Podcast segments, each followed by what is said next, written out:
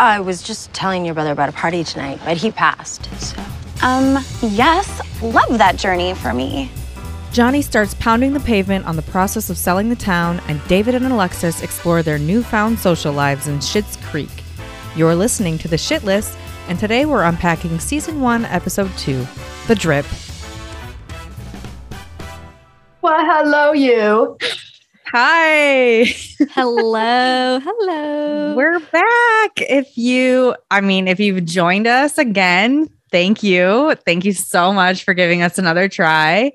Um, we're really excited to be here for our second episode, right? I know. This is a little bizarre because technically we're recording this before the first episode has released. It's coming out in a few days. So we're still in that bubble of like we've made it public that the episode is coming, but we have We yet to get any like like public us. input. So we have no idea. We're in this safety bubble, ignorance is bliss situation.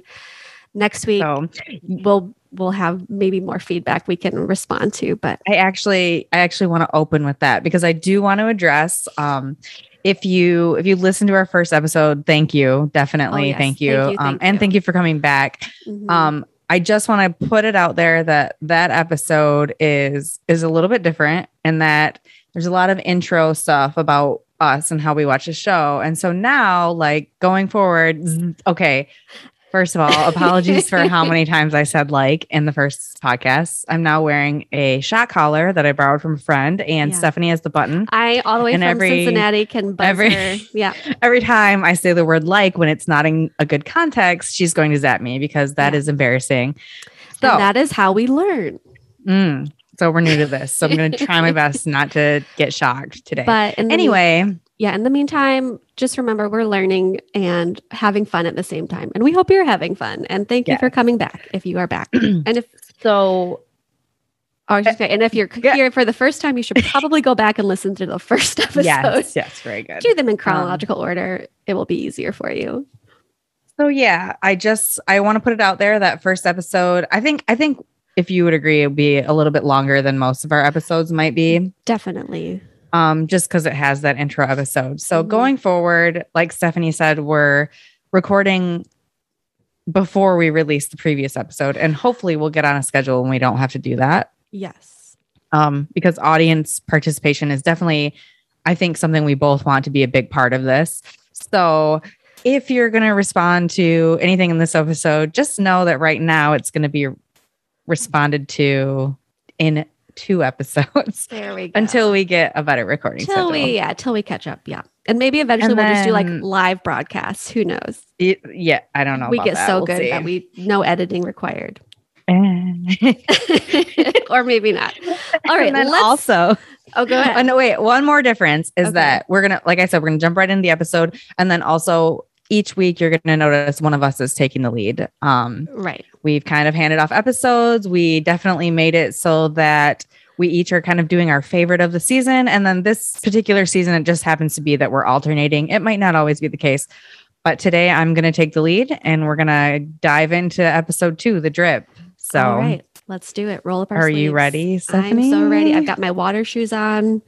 I'm ready to go. your waiters. My waders. Yes. Um, yeah. So I I just I'll start with the cold open.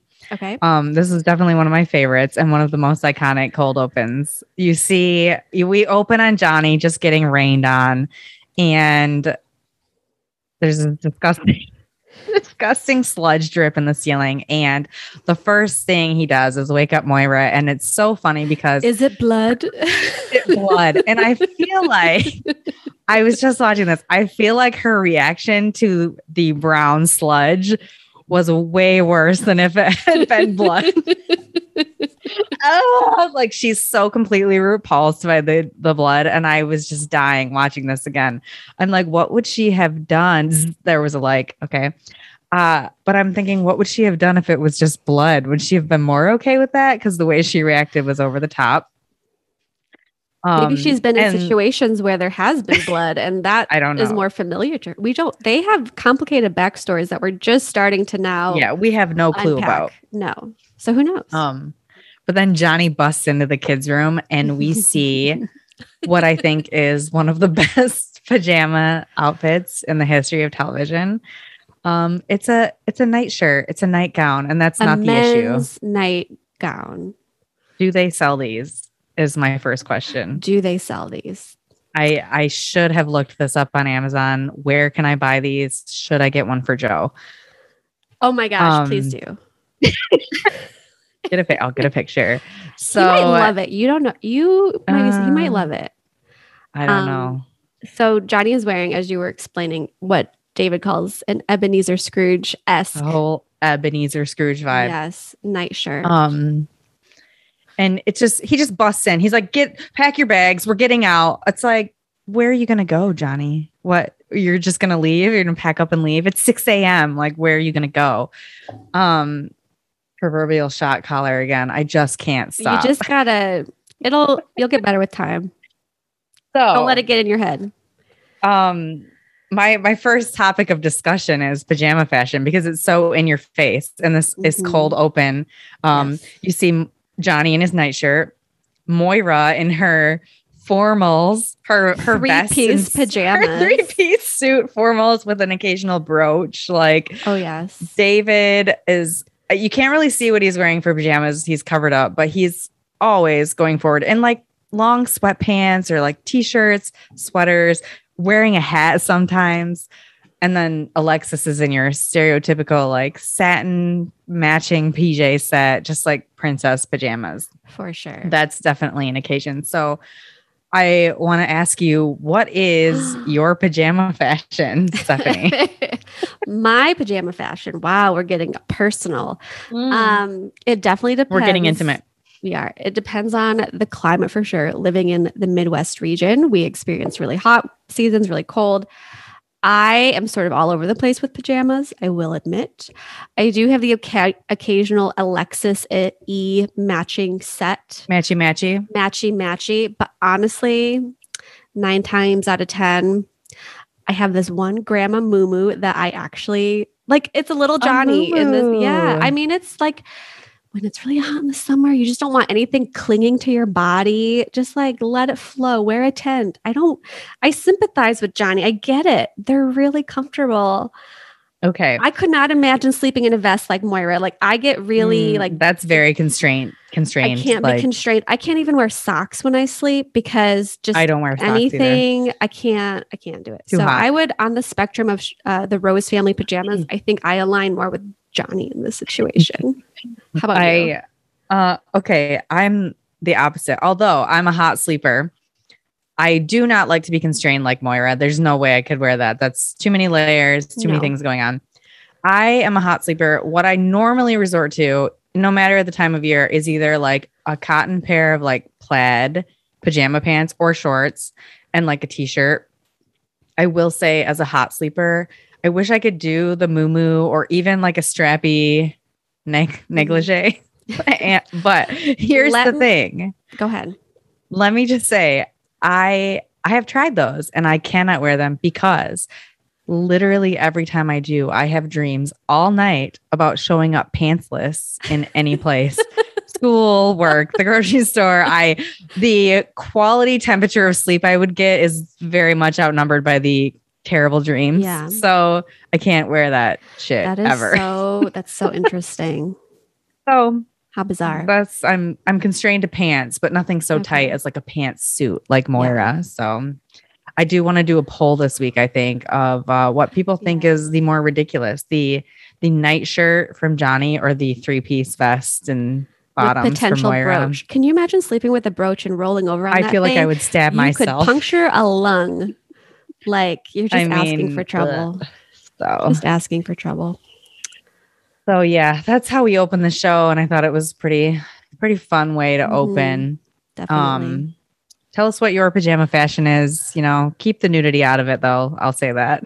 yes. Um, Um, so anyway, before we leave the cold open, I just want to point out two of David's iconic lines when Johnny eh, Johnny asks like, "What's the name of the mouthy kid?" The mouth, the mouth at the front desk, and one of his iconic lines is, "I don't know. I'm trying very hard not to connect with people right now." this shows like his reluctancy to like fit into this town. But isn't that a great setup for his little arc in this episode? I think by the time we get to the end. It is. He's trying hard, but I don't think he's very successful.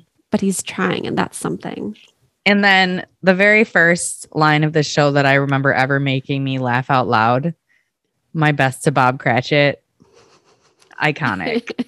I want a Christmas sweater. that was it. a runner up for our own, like we're personalizing our episodes for these podcasts. Um, very close. taking like our favorite line from each episode, and that was a close runner up. Absolutely. Honorable, Anyway. honorable mention. Yeah. so so Johnny like leaves the hotel room it, Mhm. after getting dressed. You assume it's it's six a.m. according to David, and then he gets Yeah. his day started. He goes down to Stevie, and he's so freaking rude. Like I just can't. I I Mhm. am repulsed by him in this moment. I'm like, how rude can you be? He's banging, the bell doesn't work. He's banging, he's yelling, service. This bell is broken. Get me a plumber. It's just so. It's again, it's what makes people so reluctant to even want to watch this show. Yes. This is, I think, who was last week sort of our Alexis was my least favorite last week. Johnny is definitely he takes the cake for like the worst of the Yeah. bunch this week in terms of his attitude and how he treats other people. Yep. Yeah. And clearly still so out of touch. Like he's ordering room Mhm. service. Why?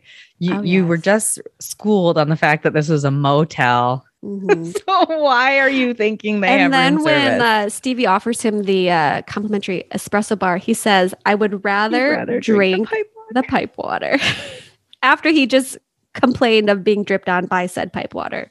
Well, we don't know where that um, water's coming from, but Do you ever order room service when you're in a hotel? Um, not really. Although I've been at a hotel once and it was a pretty nice hotel. This was in Chicago uh years ago. And it was a pretty nice hotel and there was room service that other people had ordered and then like they just put their trays out in the hall when they're done. Those trays were there for like They never come and like clean them well up. over like 12 to 18 hours. That's like walking that's a common thing, like I an think. obstacle course over like dodging trays and Yes, gross. So I no, feel like I've seen that a lot in hotels with room service. They never come and pick Yeah. them up. In um, Mexico and Cancun for our um, anniversary that we went to, the resort had these like little secret doors like in between the doors. So if you ordered room service, you didn't even need to like answer the door. They just opened it, put it in like almost like a dumb waiter, but like it didn't go up and down, you know? Oh, okay.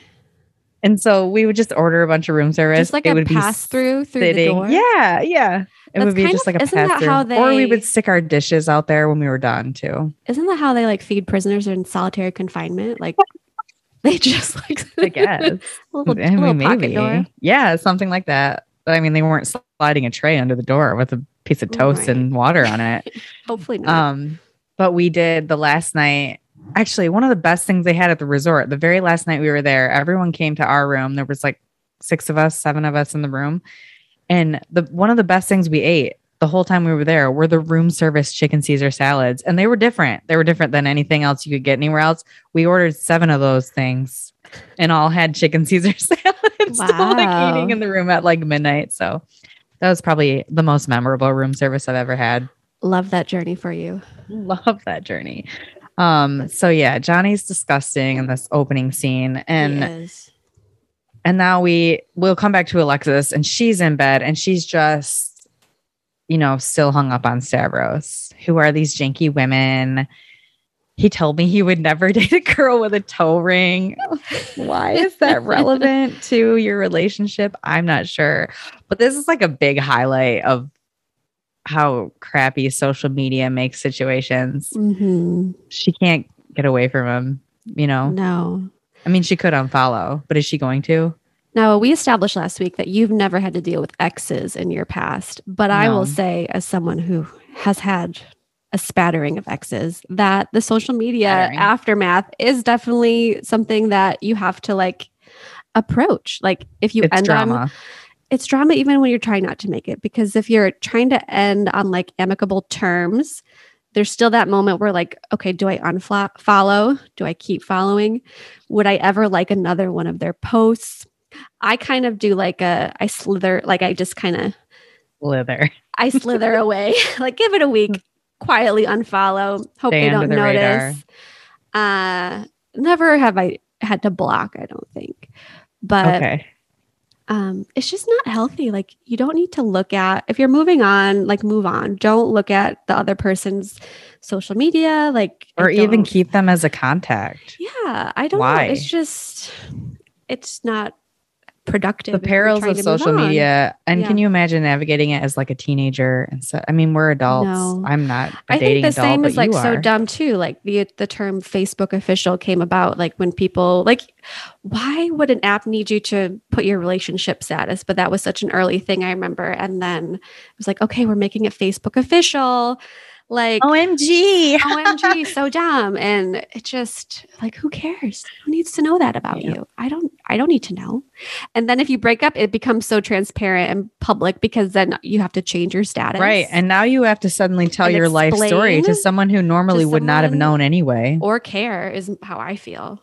right I Suddenly they do care. following when I was on Facebook, which has been a couple years, but like unwillingly, but nevertheless following the relationship saga of like former high school classmates, like through like relationships, and then suddenly they're like talking about they're on rocky terms, and then they're separated, and then they're divorced, but still friends, and they have kids. I'm like, well, I don't need to know any of this about you. you know what's really fun is when you're a wedding videographer and you Oh yeah, do Katie's your own a wedding research her other other job is she's a wedding videographer. That's why she knows about all I'm, this ret- technology I'm retired stuff. i'm retiring soon but Yes. I have found out just not even through official announcements, but just through pictures.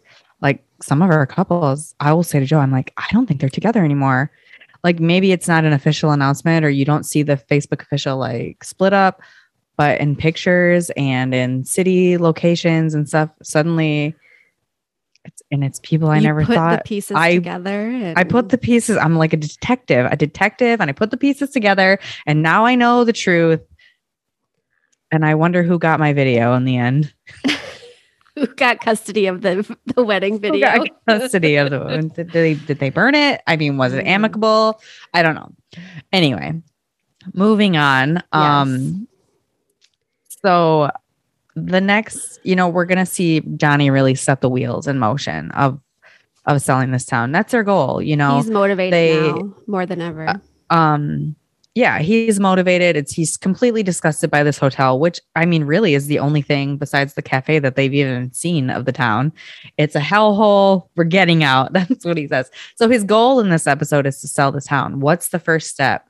Well he's got to meet a real estate agent. He's got to list the town which first of all is there anyone out there that can tell me what the f it means to own a town is this A is owning the town to own a town, but nobody pays you rent to live in. What's the town? point of owning it? Like, wouldn't that be a understand. profitable investment? Because people are. That's what I was thinking. Why are they not making money on this? I don't know. Um, and when do they he just bought own it, like? Do they own like the public areas of the town? Like the, I I don't know. Somebody out there, please. Are you a real estate does expert? anybody else own a town? Are you a real estate expert? Do you know what this means? Please tell us. Yes. And speaking of real estate experts, Oh yes. we meet Uh, our next meeting- we meet our next townie, yes. Ray. Ray Butani. Sweet, sweet he, Ray. He's another uh, B list kind of tier three character, I would Mm-hmm. say. He's gonna you're gonna see him throughout the show. He is again with like I said last time with these tier three characters, these these extras that are always constant repeats on the show. Your first impression is something you're gonna see throughout the entire series. And his is his big shtick is he loves telling Johnny about how he used to have money, but he doesn't anymore. But he, he always with- wants to remind he him. He does it with a smile on his face and just the cheeriest tone in his voice. I don't. Yeah, I like Ray. He- oh, I like Ray too. I he just is. He is not subtle in throwing shade. Like, hey, you used to be rich, haha. Now you're not. And he's that's the first uh first words that come out of his mouth. So But Johnny is a dick to him when Ray shows he up. is such a he's dick. just a once few again, minutes late. Doesn't even shake his hand. He's like, "You're Are you late," and then Moira You're at late. least Moira at least shakes Ray's hand, and I was like, "Well, Yeah. Yeah, Um. Yeah. that wasn't very That's nice. again like Johnny is not a lovable person in this episode. He does not understand that hospitality, and this is going to come up later, in the episode for him. Like that's his biggest struggle right now. Is he can't get past his own needs and frustrations to under like despite being a businessman for years, he's not being a very good businessman right now. He doesn't understand hospitality. He's still above them. He's so above and, demanding. And I will say of the Rose family, I think overall he's the more grounded and not above people, but he still is, thinks he is. Do you know what I mean? Like he's out of touch, I think is the thing. Out of touch, yeah. yes. I wrote that in my notes several times. Very mm-hmm. out of mm-hmm. touch. Yes. Um, I mean, they all so, are to yeah. a degree, but when it comes to business and yeah, talking to people, he's having so, a hard time. Um, I think now I want to just kind of acknowledge if you, you know, if you were here our first episode, you know, we were lucky enough to have a sponsor. Um, oh yes. I I don't know how people got wind of this, but we're lucky enough once again to have someone jump on and support us. Oh, um, we're say. so fortunate. I don't think podcasts get sponsors this early on without even advertising, really. No, um, this is so, so, unusual, and not a huge following. We have 42 followers on Instagram as of today. And so two of them know. are us. So technically, I don't know 40. 40. so I don't know how these people found out about us, but we're really just really grateful. Um, so I think we're going to throw it to our our sponsor for this episode and take a quick break, and we'll be back with you soon. Perfect. This episode is brought to you by Ray Butani Real Estate. Are you in need of housing, maybe investment opportunities, family or intimate portraits, or perhaps a one of a kind Christmas tree? Well, look no further than Ray Butani Real Estate. With limited and exclusive offerings in the charming town of Schitt's Creek, Ray, an expert in small space realty, knows just where to find that perfect third floor penthouse unit. Or perhaps you're looking for a one bedroom apartment which perfectly fits one bed, although bunk beds can be fun too if you're looking for a roommate. Whatever your needs may be, let Ray help you find the perfect place. And when it's time to move on to the great beyond, Ray offers special surge packages for post mortem estate sale auctions. Ray is truly the jack of all trades of Schitt's Creek. So call Ray today. Surge prices and all promotions refer to elevated prices due to high demand of an ever dwindling inventory. Christmas trees, photos, and investments are non-refundable. Well, thank okay, so we're much. back. Yeah, thank oh you, Ray. Gosh. Such a Ray generous... Butani, Real Deal Real Estate. So I told you nice I like of you him. to support us. He's I yeah, he's a great guy. Thank you for supporting us, Ray. Yes, we'll be you, sure Ray. to look for your next podcast episode also. Absolutely. Um, so jumping back in here, I just want to talk about um you know, we see our first glimpse of friendship between Davy, David and Stevie. I almost said mm-hmm. Davy and Stevid. but um she, you know, she comes across him outside and he she invites him to this he she invites him to a tailgate party, which I don't expect in a million years for David to know what a tailgate party is. Um, but if you grew up in the country, small town mm-hmm. USA, like I did, it's clear what a tailgate party is. Absolutely. You were going to say something. Well, I'm going to I was going to say that she invited him after he told her and this was the first compliment he's given to anybody or anything since they came to town and he said that he thinks she's funny because she made a snarky joke and he's now yep. like he likes that sarcasm. He likes the sarcasm and then he she invites it. him. Yeah. That's all I was going to say. Um so his response is um you know, he's he he's flat out says, I'm not really in the mood to be a victim of a hate crime tonight. Mm-hmm. And I think that just pins this assumption on every small town USA town, like that everyone there is you don't you don't know David's sexual orientation at this point. It's not given, but you can make your assumptions. Right. But based on that comment, you know, obviously you can just see that everyone makes assumptions everywhere. Mm-hmm. and he is thinking he's not going to fit in here. No. So that was kind of that kind of stood out to me. Um, and i think that a lot of people would assume that about Schitt's creek that they're not going to be welcoming of people who are different. Right. Well just think about i mean you said you you know you grew up in a small rural town. I've i've lived in a couple different places but you know some of them more rural or at least more like what's the best way to say like less diverse. we'll just put it like that way. Right. Very prominently white communities. Um, some of them more just like kind of closed off, not by any off. Yeah. Um, small minded, small. You at least this is again me judging, but like that's your impression. Is it small minded people who haven't seen a lot of the world or people who don't look or think or you know go to the same church they do in a lot of cases and so you it sometimes feels safe you get a little jaded to make that judgment just off the bat because you've at least had enough experiences where that has been the case so you start to paint every situation that looks like that as being you Right. know, not inclusive or you And know, I will say, unaccepting in some way knowing both of us and people we both know, like we know that's not always the case. No. And luckily for David, in this instance, that's not the mm-hmm. case here either. You'll soon learn to find out. So yes it's kind of cool. It's the first kind of glimpse of, you know, we'll eventually see like social life in Schitt's Schitt's Creek and how people react to each other. But I don't know, it was kind of a like a line that stood out to me. definitely Just just about making assumptions in general, just like we shouldn't do it. vocalizing a judgment that I think we all probably had too, starting to Right. watch the show about who Right. these people probably are in this town. Yeah. So uh so yeah. So then, you know, Alexis interrupts this conversation and she is still stuck on Stavros and all of his Instagram babes Mhm. who are these janky women again. Um and so she gets, you know, her invite to the party because she you know gets an invite. David- None. She invites. well, herself. she said, "Is there a bar in this town, or are we some religio cult town?" And and you know, Stevie's like, "Well, your brother passed, but I'm going to this party," and she's like, Yes, love that journey for me.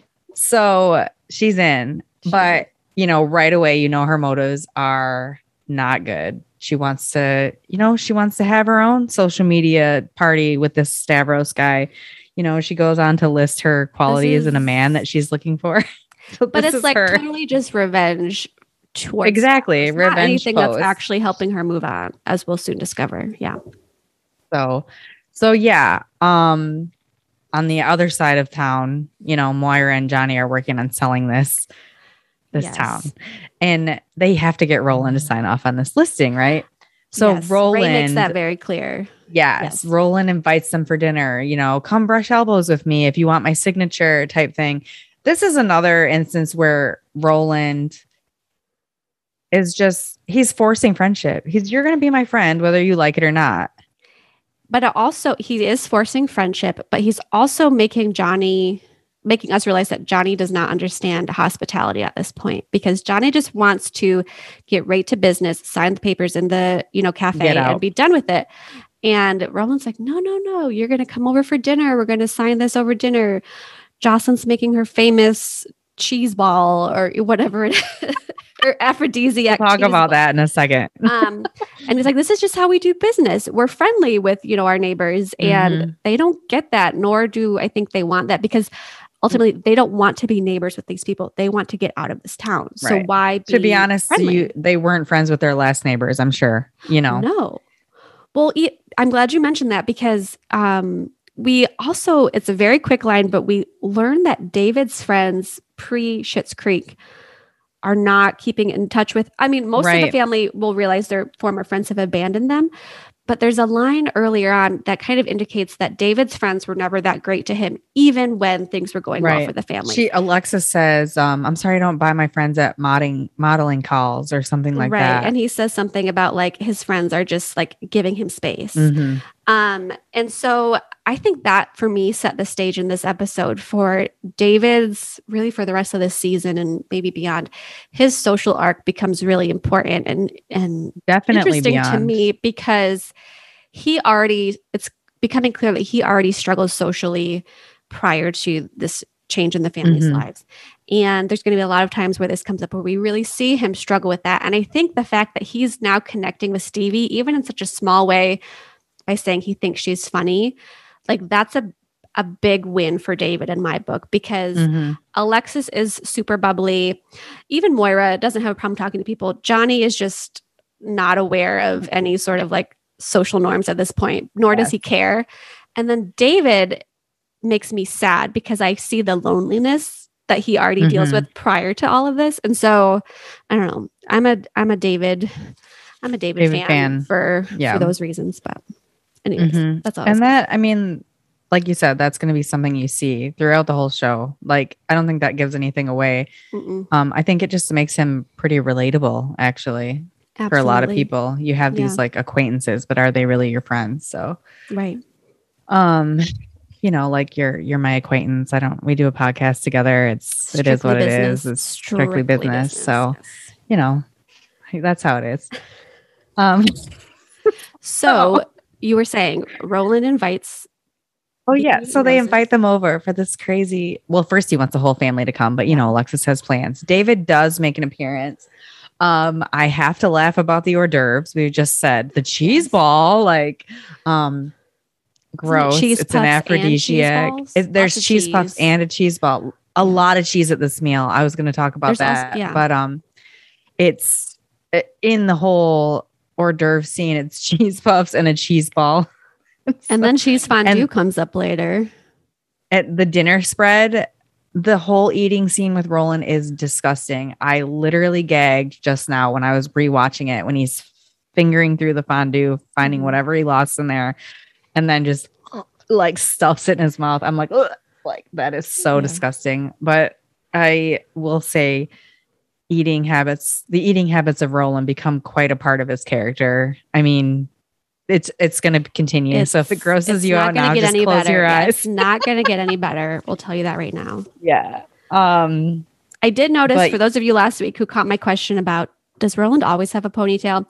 Ponytail Yes. watch episode two. It's still there. we'll keep. I'll keep you posted there. week by week if anything. I was going to mention that too. It's still Yes, there. And still I never really picked up on that until No. we started looking for it just now. So, but it's there. um again, one more little tidbit about David, we find out um in that little hors d'oeuvre scene, he's a gallerist. He was a gallerist. That was his career, Yes. which what a like Roland says, what a $10 word. I don't know how one becomes a gallerist or what kind of art educational background or anything you need.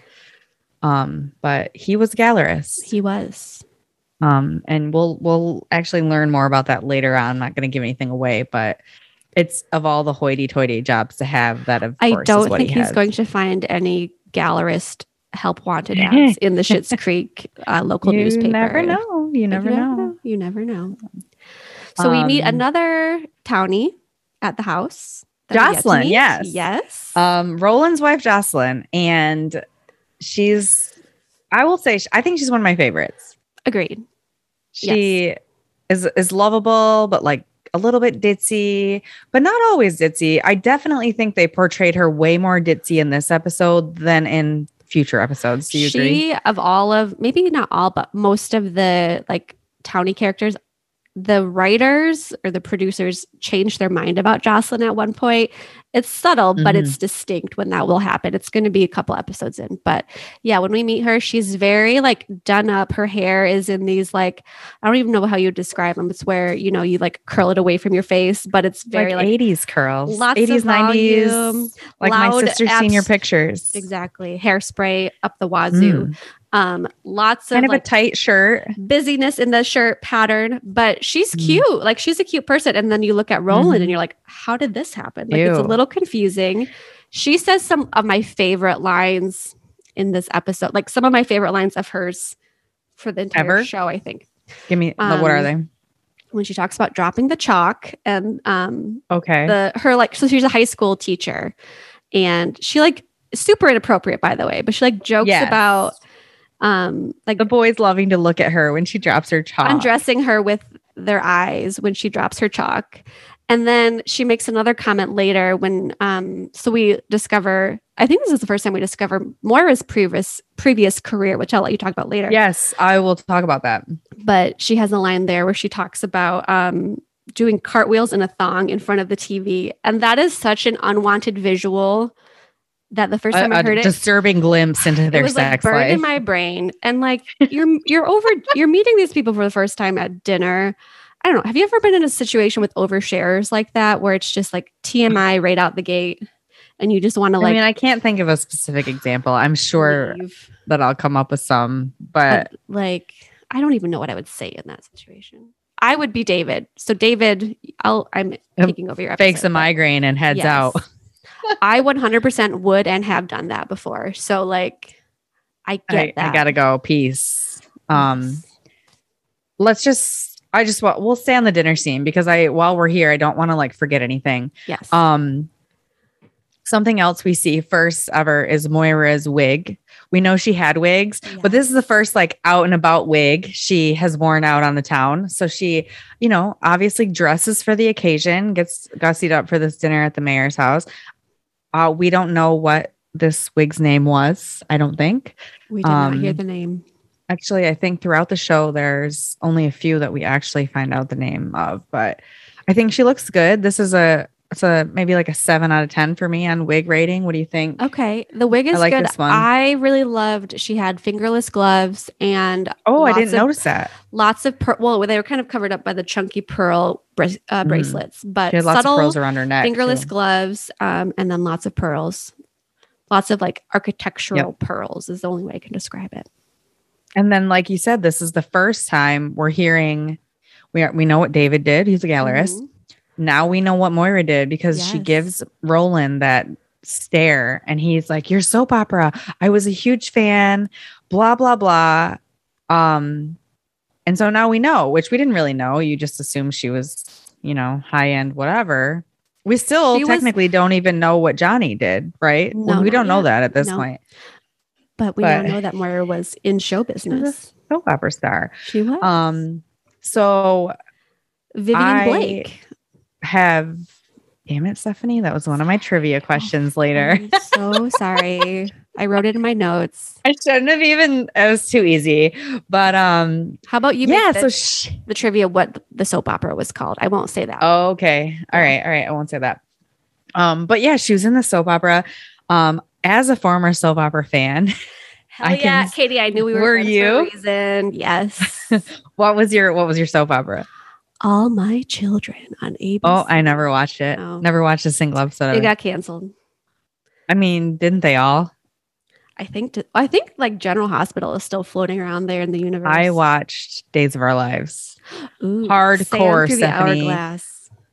These are the days. hardcore like super fan you know as super fan of a teen as a teen slash tween could be because that was like when i was really obsessed age, with it Yes.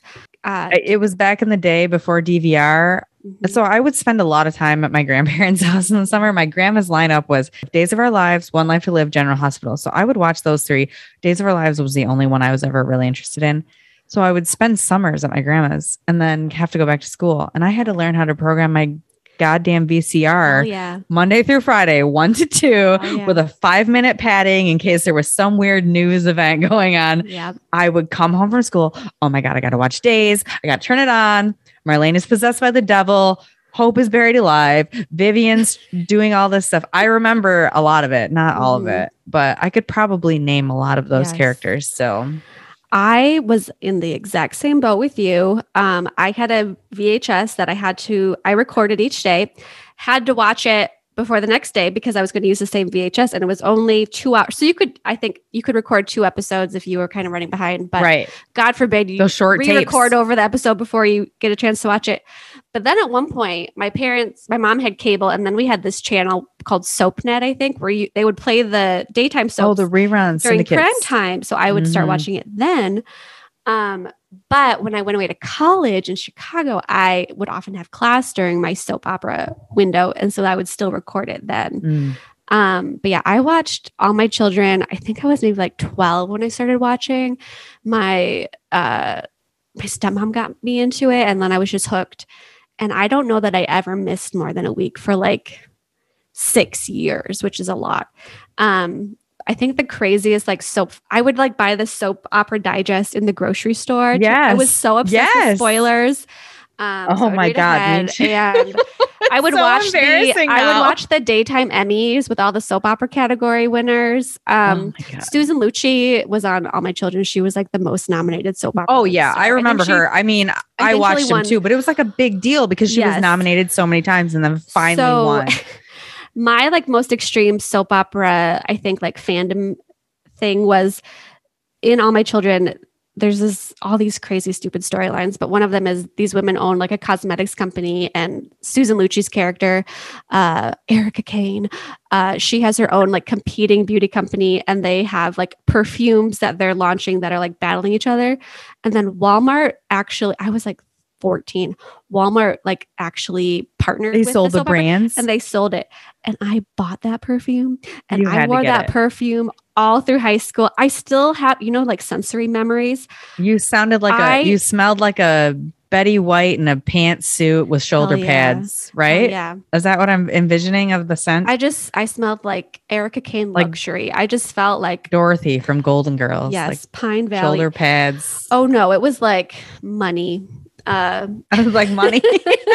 I felt like I smelled like money. Uh, and I wore that all through high school. And if I if I walked across that scent again, it would like take me back, man. But yeah.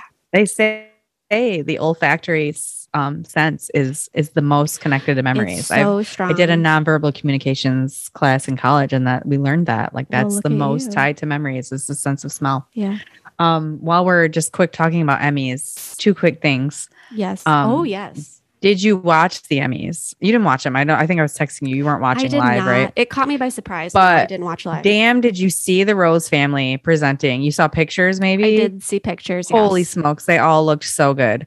I just have to say, and it was so good to see them. They were presenting, they weren't up for anything. Mm-hmm. The show's over. Well, of course Um, they were presenting because they all won last year. They and like, swept, they man. swept. So good.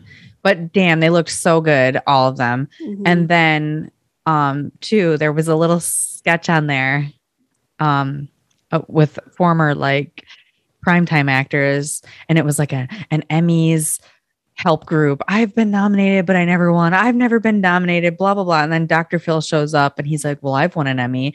And they go, Yeah, but it was like a daytime Emmy. It's not the real thing. so just made me laugh that you say you were watching the daytime Emmys. oh hell yeah! Uh, for the so invested in operas, so. those. Those Um, soaps. But anyway, we've gotten off course here. yes, we have. Um, moving on. I think we talked enough about the dinner scene. One more thing I want to just. Oh, well, we didn't talk about Moira. You know, Roland's going to sign this contract, but he wants to be slapped like Vivian Blake, which is so awkward. And I felt really kind of bad for Moira because when I feel like from the moment her soap opera was brought up, she was kind of embarrassed and sh- ashamed about it Yes. like just knows it wasn't it, you just get the feeling that it kind of like did her wrong at some point somehow and she just wasn't that wasn't a proud moment a proud part of her. And her career really didn't um like i guess well we'll find out more about her career but i think that was like her shining moment and she didn't really like have a lot of other opportunities after that and that will develop further into the show but right. it's a sore spot a little bit. um yeah. Yeah. So real quick on the dinner thing the array of food on the table i just want to say there's um meat sticks uh fondue more meat and cheese platters so a lot of cheese in this meal. Nobody's taking a dump for days after this meal. And i want to point out they have a tupperware dill pickle pickle container. Have you seen these do you have one? Do you eat dill dill- pickles? I do eat dill pickles. Do i use the containers as tupperware? Is that what you're asking me? There, no, there Oh. is a Tupperware specifically made for dill pickles. I will post this. I'll Okay. post this on our Instagram because I have one, and I it is it's the best thing since sliced bread. It you put the pickles in with the juice, and it all goes in the bottom, and then it has a little thing that you lift up. You pull the pickles out of the juice, and then you can just grab a pickle. oh my gosh And my friend, a friend of mine, BJ, saw it, and he was like, "Oh my god, I gotta get myself one of these." Saw it at my house, bought one two days later. It's a life changing item. I'll, sh- I'll uh, share some pictures. If you don't have it, you need it. If you're i pickle don't lover, i would love one and yes i am um, then I want to just quick. We're getting a little bit long here, but I want to just get like talk about the the truck party, the gate Mm, party, as yes, yes, Alexis yes. calls it. yep Um, David finally shows up there, and we see, you know, Alexis and Stevie went together. Alexis is in this night, this fancy dress, like little short, little skimpy dress, and Stevie's in her typical jeans and flannel pajama, uh, pajamas, flannel shirt. Um, you know, Alexis is just roaming the bonfire, mingling with all these cute guys, taking selfies. Like you said, just a clear like revenge. Like, I'm going to post all this on my story and everyone's going to see it and I'm doing just fine. And now I'm with a totally different type of guy. Um, it's clear from the beginning of this episode, she's looking for like a grunge guy, you know, Mhm. someone who hammers things or Yes. someone who's dirty. Um, so yeah, David shows up. Alexis is like doing her little social scene. He meets up with Stevie. lies And- about why he came there. He says that Alexis texted Yeah. him help, which was a Yes. fake excuse for him to justify coming there. Clearly, she's doing just Yeah. fine. Yeah. You know, we see the little social scene of Schitt's Creek, which is, I gotta say, like pretty much. I didn't go to that many like backcountry parties and bad acts, but they were there. I mean, that's what people do: bonfires and Yeah. trucks and marshmallows. And I still like to do that in my backyard. And I live in the city now, but that is clearly beyond comfort for David, and he fits right in. Obviously, like Mhm. Stevie said. Um, I want to talk about the fact that Stevie gave him a beer to bong. Yeah. The choices are beer or beer, and then she puts it in a bong for him. Stephanie, have you ever bonged a beer? I absolutely have not. I we're gonna have to do a live video of you bonging beer. I feel like If we get to a hundred thousand subscribers, I will consider you guys, a hundred thousand subscribers. What subscribers or like or like followers on Instagram? Isn't that what a subscriber is? Well, you can subscribe to like Apple Podcasts or like Spotify or whatever. Okay, let's say So, Instagram. Let's say Instagram? Instagram. Hundred thousand, man, that's a lofty. Can we make it a hard cider though? You know how I feel about beer. I mean, you whatever you want. A cider bong. If you bong that- a cider bong, I surprise. I know you're going to be surprised. I have uh, surprisingly, I have bonged a beer. I know it's hard to believe. Um, I think the closest next thing is like shotgunning a beer, and I actually just did that a few weeks ago. you know, do you know what Living your shotgunning a best beer life. is? You break the bottle and you're the can in half, but The how do can. you break it? With You don't break it in half. You puncture it in the What do you- bottom. What do you puncture it with? So like you puncture it with a key or something sharp. Oh, Okay. And then when you open the top, it like the pressure it like forces it down. So I think that's like a close second to bunging a beer. My biggest problem with this scene is the physics of it all. There's he's no not way sitting down far enough. Is that the thing? Like, well, he's not sitting down far enough, and even if he's not, there would be no beer left in that because he has never done this before. He sucks at it. Beer would be going everywhere. It just comes out. You have to just chug it. You have no choice. And then by the time he's done, the thing is still full. And I'm like, this is not realistic at all. Like he didn't even try. that is called a So- continuity error in television. I don't know. I think he just didn't even try, Oh. or maybe a continuity error. But I, Anyways, really Stevie disappointed drinks with the David's rest beer that's, like, left yeah, she the- drinks it out of the top, which there top. would be none left in there. Yeah. Anyway, um, Eagle Eye viewers um, who've watched the show before will spot um, a certain Eric in the background. I don't know if you noticed him, but he's at the tailgate party. When you We'll meet Eric later. okay, because he's not. We'll meet Eric later. Okay. Um, Eric is the one that comes to games night pretty oh, soon. okay, okay. So you'll He didn't make. we'll talk about that impression on me, I episode. guess, Yeah, we'll revisit. but that later. yeah, um, but he's in the background, so your eagle-eyed fans that have watched before Yeah. will notice that. Um, and then when Alexis finally meets up with David, she does her first signature boop in the nose. boop on the nose. You came and boops, and you'll see Alexis do that a lot. That is her signature move. Mhm. Um, so yeah, backcountry parties.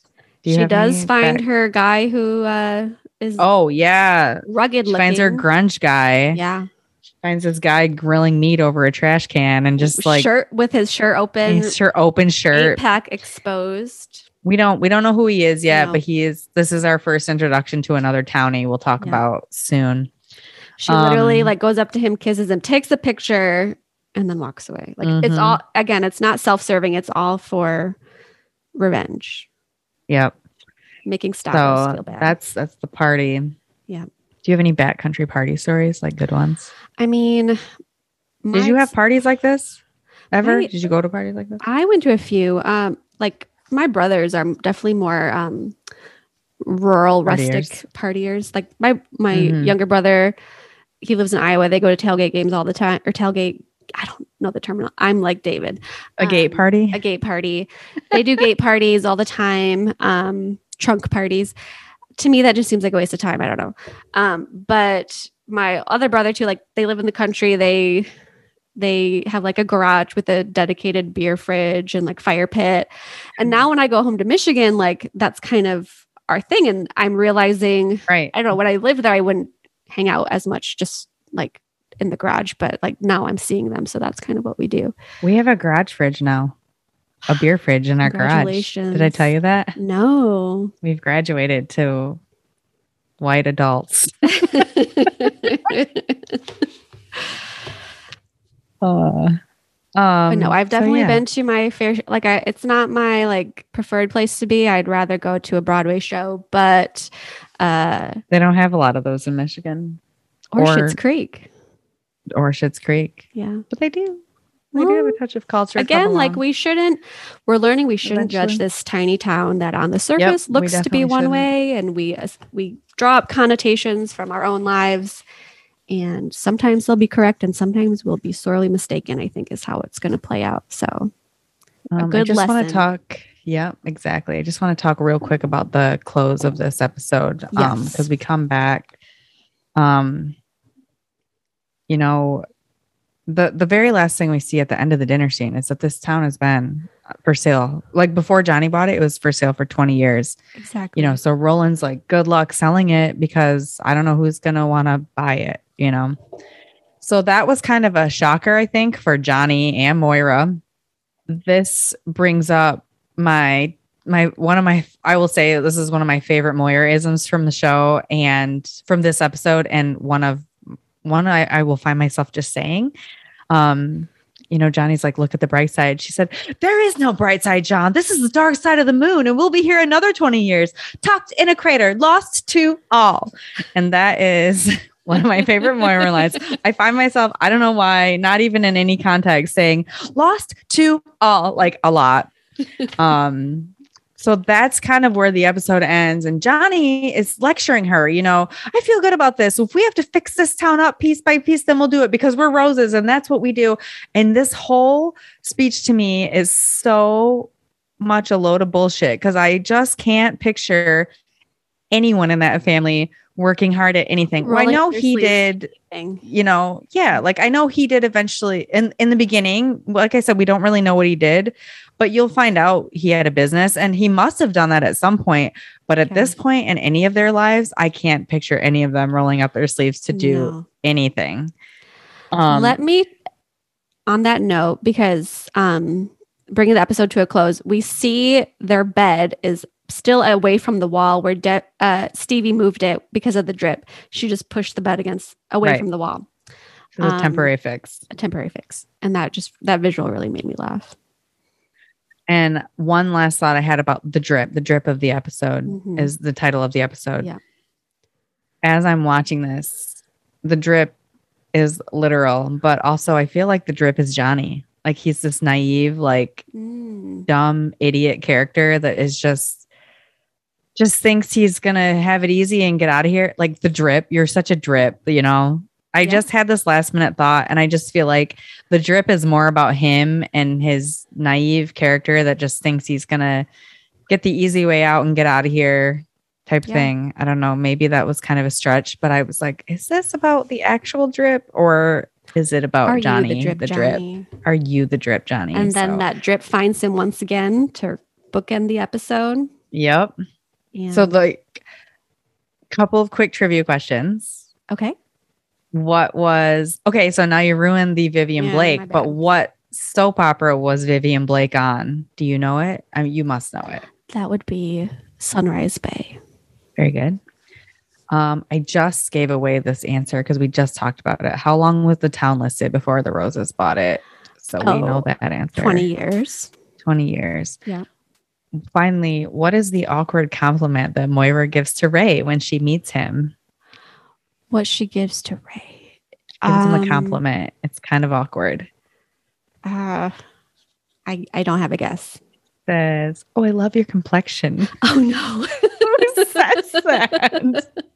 I mean, and then there are, unfortunately, there are people who do say that. That is I know. the truth. Oh my gosh! Um, and it, and and he doesn't say anything. He just just rea- he just cringy every okay, doesn't say anything. yeah. Um, I want to share one more of my favorite Moiraisms. Is in the beginning of the episode. Children, mindless bickering is a luxury we can no longer afford. You are blind to reality, and for that, I am I'm most proud. Oh, I am most proud. I jumbled that, but that is one of my favorite Moira lines. So there is it's not a Moira line verbatim, but it was just a quick tidbit of their conversation in the beginning that I never caught until I just rewatched it. But um, so it's the morning after like the drip happens or Mhm. whatever. And Moira is in the kids' room and she's having date. She asks David to massage her shoulders, rub her back. rub her back or something. And he's like, she's like, I used to give you back rubs. And he said, Yeah, you charged me half my allowance. Many nights when you were little. Yes. Yes, So it- it life. I still um, was surprised that he actually did that too. Like he did end up giving her a little massage, did. and I was like, "That's like but that is telling of her parenting style, which we'll start to uncover more and more Mhm. um, as the the really the series goes on. But that really made Yeah. me laugh. I had never noticed that before. Let me just quick run through my um, notes here. I want to make sure I don't miss anything because there was a couple things we didn't touch on in the first one that I was like, dang, I wish we would have said something about that. Um, obviously, too, like if you guys listening, if you think we missed anything or you want to like get our take on anything, please write us because there's Um, just so uh, much to unpack and you know Yeah. hope we're trying to stick under an hour sometimes we'll be better at it than others yes, but definitely. um yeah it's just there's so many layers to the show and the more and more characters that are introduced like the more and more we'll have to talk about plus clearly we're good at our own tangents we're going to try Yeah. to keep them relatable um but you know Yes. The show is just so relatable Yeah. it, it brings up your own you know personal memories and experiences and feelings um but yeah with that Yeah, being said do we do we have anything else or should we we close out this second episode of I think I, I think that covers all I wanted to talk about. Really, I ha- feel I feel All good about this. I really do. In the words of Johnny Rose, I feel I good feel good about this. I really do. Um, especially because no one has actually heard us yet in you know real time so like, we have no the- negative feedback at this point, so we're still in the positive. we're still in the positive um, but we appreciate any constructive feedback that comes our way just uh, you know just know that we're, we're still learning we're still trying. Um, but with that being said thank you for coming back. If this was your first time listening you know thank you for joining us. We hope you'll stick around. Let us know like katie said your thoughts on the episode. Um, and if you have questions or comments you know you can leave them uh, either on our instagram or katie has set up a fabulous email address for us at cawcaw at shitlistpodcast.com that's c-a-w-c-a-w um, you can follow us on instagram shitlist podcast underscore between all those words we'll be posting teasers um, and now we can officially announce we are on all major podcast platforms. So we're on Spotify, Yes. Podcast, Google Podcasts, and Apple Podcasts. Thank you, Katie, Yep. for that. Um, so be sure to uh, follow us on whichever platform you prefer. Um, subscribe so you don't miss an episode. If you think we're doing a good job, we'd love a positive rating. I think it will help. If you don't think we're doing a good job, we don't care. be honest, but be gentle. Be honest but Um, gentle, please. Yes, please. Um, but with that being said, we hope you'll come back uh, next week. We'll be unpacking season one, episode three, entitled Don't Worry, It's His Sister. And in that episode, we'll be discovering the infamous town sign, which we've yet to see. And that causes a little bit of a scandal uh, and stress for Johnny. Uh, Mhm. Alexis may also be having a uh, a run-in with a certain someone she met at the tailgate in her last episode and we're going to learn a little bit more about Moira's uh, previous career in the Mhm. daytime television spotlight. So. With that being said, uh, best wishes. And warmest regards. Fat spatula.